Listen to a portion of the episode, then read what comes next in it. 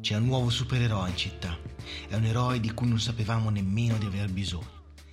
In un mondo dominato dall'arroganza dell'immagine, in un sottobosco di creativi e creatori ansiosi di comunicare senza sosta, nei meandri di una società che tenta di standardizzare tutto, anche la percezione stessa delle persone, lì, selvaggio e invincibile, ecco arrivare Spectator, il supereroe dotato del più grande potere inimmaginabile, la libertà di vedere il mondo con i propri occhi attraverso le proprie sinapsi. Nessuno può resistere a Spectator, un eroe individuale, un supereroe che sei tu. Benvenuti a On the Nature of Light, il podcast dove parliamo di fotografia e cultura dell'immagine con i puntini sulle i e le dieresi sulle u. Io sono Alessio Bottiroli per gli amici Aku e quest'oggi finalmente, dopo questa introduzione solo apparentemente dettata dall'alcol, chiuderemo il ciclo di puntate sulla camera chiara di Roland Barthes parlando dei balzani superpoteri dello Spectator. Superpoteri che, come vedremo, nascono da due elementi inseparabili ed opposti, studium e punctum. Quindi, senza ulteriore indugio, ma comunque dopo la sigla, tuffiamoci in questa volata finale.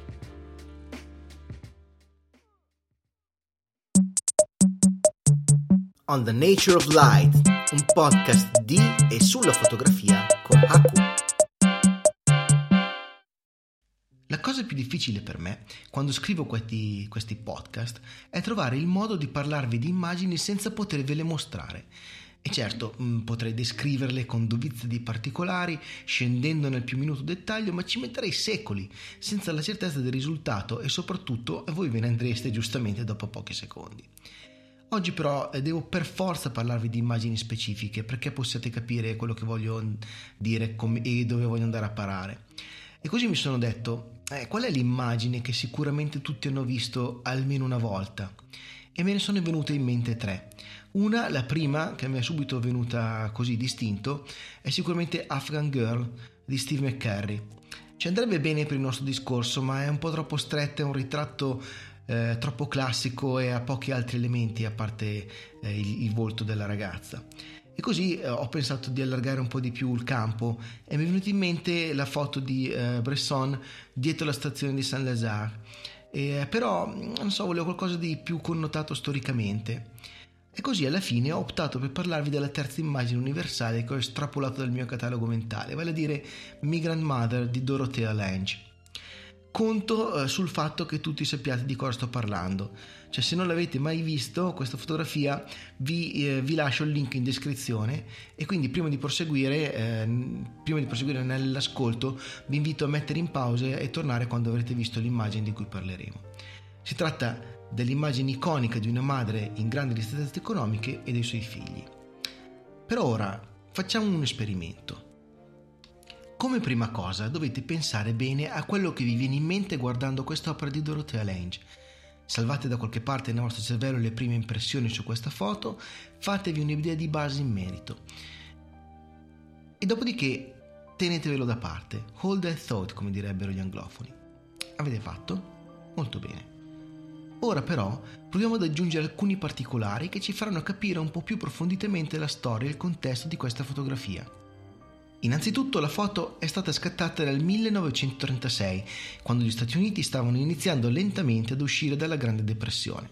In quel periodo la Rural Settlement Administration, un ente incaricato di monitorare la situazione nelle zone rurali del paese, aveva incaricato la Lange ed altri fotografi di raccogliere materiale fotografico sulla situazione nelle campagne. Dorothea allora, armata della sua Graflex quattro per cinque, iniziò a girare per le colline della California per raccontare la vita dei contadini e dei braccianti. Quel giorno, dopo aver passato l'intera giornata a fare fotografie, quindi molto stanca, durante il tragitto verso casa passò distrattamente davanti a una piantagione di piselli dove c'era un cartello che diceva «Cercasi braccianti». E proprio lì un gran numero di persone che sembravano accampate. Dopo qualche chilometro però gli viene in mente di tornare indietro per vedere di che si tratta e scopre che i lavoratori, attratti dal cartello, erano tuttavia stati licenziati per via di una gelata che aveva praticamente distrutto tutto il raccolto. In particolare Dorothea fa la conoscenza di una donna, madre di tre bambini, che sembra molto in difficoltà. Per poterli sfamare, infatti, aveva dovuto vendere il copertone dell'automobile con la quale erano riusciti ad arrivare fin lì, ed ora era bloccata nella campagna con poco da mangiare e con un bambino malato. Dorothea allora intravede nella storia di questa donna una potente immagine in grado di comunicare esattamente che cosa avesse significato la Grande Depressione nelle aree rurali. Chiede alla donna di poterla fotografare, lei dà il suo consenso e quindi la Lange inizia a girarle intorno con la sua pesantissima Graflex, scusate, quattro per cinque, e inizia a scattare delle immagini.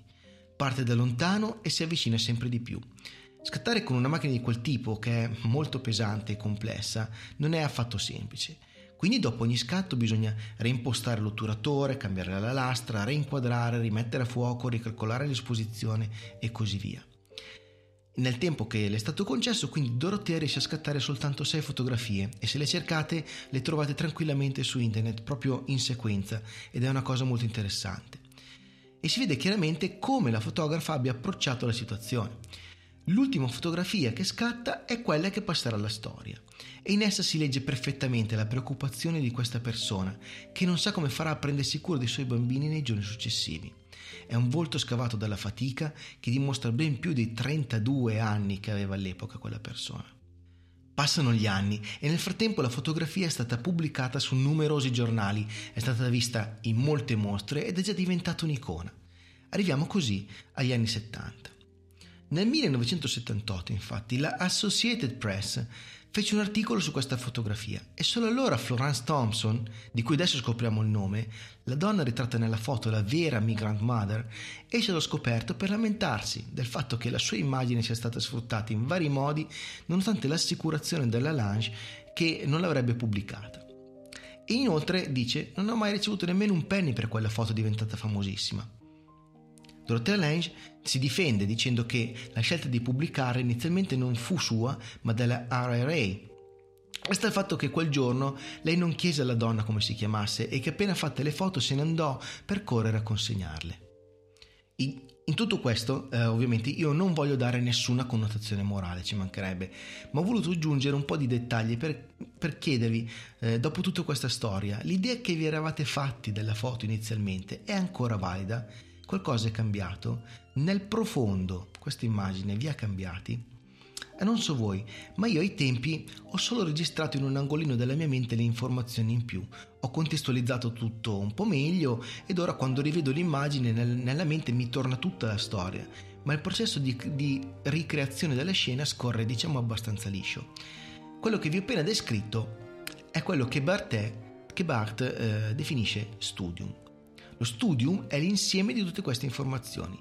Dello studium fanno parte l'intenzione del fotografo, la situazione contingente, il momento storico, la tecnica usata, la scelta dell'inquadratura, la scelta dei tempi di scatto, ma anche la lettura dell'immagine da parte dello spectator, il contesto storico nel quale vive lo spectator, la cultura della quale è fornito, le idee o le ideologie delle quali è imbevuto. Lo studium non provoca una vera emozione eh, emotiva, una vera reazione emotiva, è, è un processo che si potrebbe dire un po' meccanico che porta l'operator a comunicare allo spectator e quest'ultimo a decodificare la scena e in qualche misura anche le intenzioni dell'operator. Però c'è anche qualcos'altro in quella foto, è qualcosa che ogni volta cattura la mia attenzione, che ogni volta mi porta a farmi un viaggio mentale. Ve lo racconto. La donna nell'immagine eh, tiene in braccio un bambino che è nato da poco e che sembra dormire, sembra quasi una bambola di cera e ogni volta io non faccio altro che dirmi che tecnicamente quel bambino potrebbe essere ancora in vita oggi, avrebbe circa ottantatré anni, che non è impossibile dato eh, l'aspettativa di vita attuale, e mi chiedo quale sia stata la sua vita, eh, come abbia passato la sua infanzia, quale fosse il rapporto con sua madre, che cosa pensasse di quella fotografia. Tutte queste domande non vengono minimamente esaurite dalla fotografia, vanno oltre quello che è lo studium, ma quel bambino addormentato che sembra una bambola di cera è qualcosa che non smette di stuzzicare la mia curiosità, è come uno spillo che mi punge ogni volta che vedo Migrant Mother, è il mio punctum, e dico mio a ragion veduta. Ognuno di noi infatti potrebbe essere colpito da particolari diversi oppure non essere colpito da nulla in generale. Il punctum è qualcosa che aggiungiamo noi alla fotografia e nasce unicamente nella mente dello spectator. È il suo straordinario superpotere, quello che gli consente di trascendere le intenzioni autoriali, di trovare modi di interpretare una scena sempre diversi. È il superpotere che slega di netto il cordone ombelicale dell'opera dalla pancia del suo autore.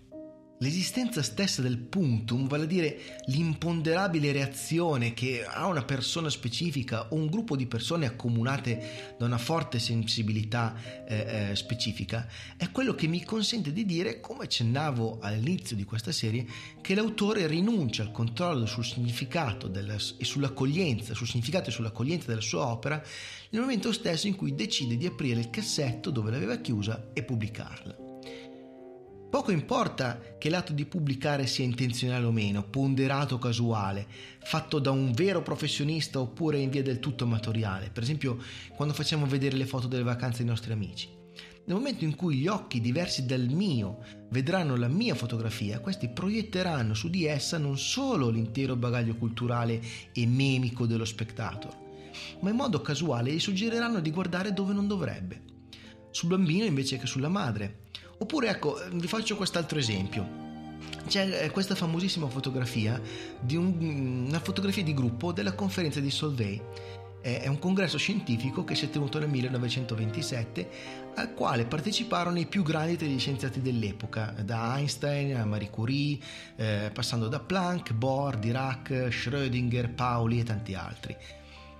Ebbene, come documento storico questa foto è inestimabile, cioè è veramente importante, ma io ogni volta che la vedo non riesco a fare a meno di stupirmi di quanto cavolo fosse alto Auguste Piccard, l'uomo che fece costruire il battiscafo Trieste.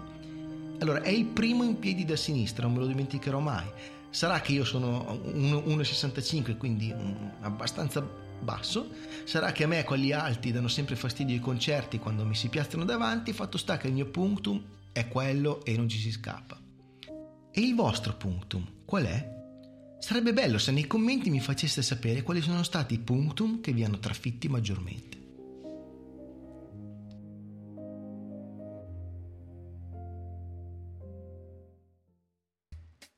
Benissimo amici, questa lunga lunga lunga puntata termina qui e con essa anche la serie sulla camera chiara, questo libretto stilisticamente illeggibile che tutti però vi vogliono obbligare a leggere quando iniziate a fare fotografie, e va bene. Spero eh, che questi minuti passati insieme siano serviti a demistificare la retorica eh, che si è costruita intorno allo scritto di Barthes e che d'ora in avanti, quando toccherà a voi consigliare dei libri di fotografia a qualche amico, possiate consigliare anche questo tomo, ma con maggiore consapevolezza di chi lo fa normalmente. Vi auguro quindi di diffidare sempre dai santoni che cercano di dirvi che per fare fotografie dovete leggere dei trattati di semiologia, e vi lascio e vi do appuntamento a lunedì prossimo con una nuova puntata nella quale parleremo di talento fotografico.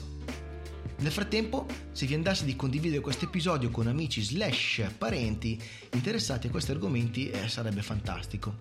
E se per caso queste tre puntate sulla camera chiara dovessero eh, avervi fatto venire voglia di leggerlo, eh, vi ricordo che come sempre troverete in descrizione il link per acquistare il libro.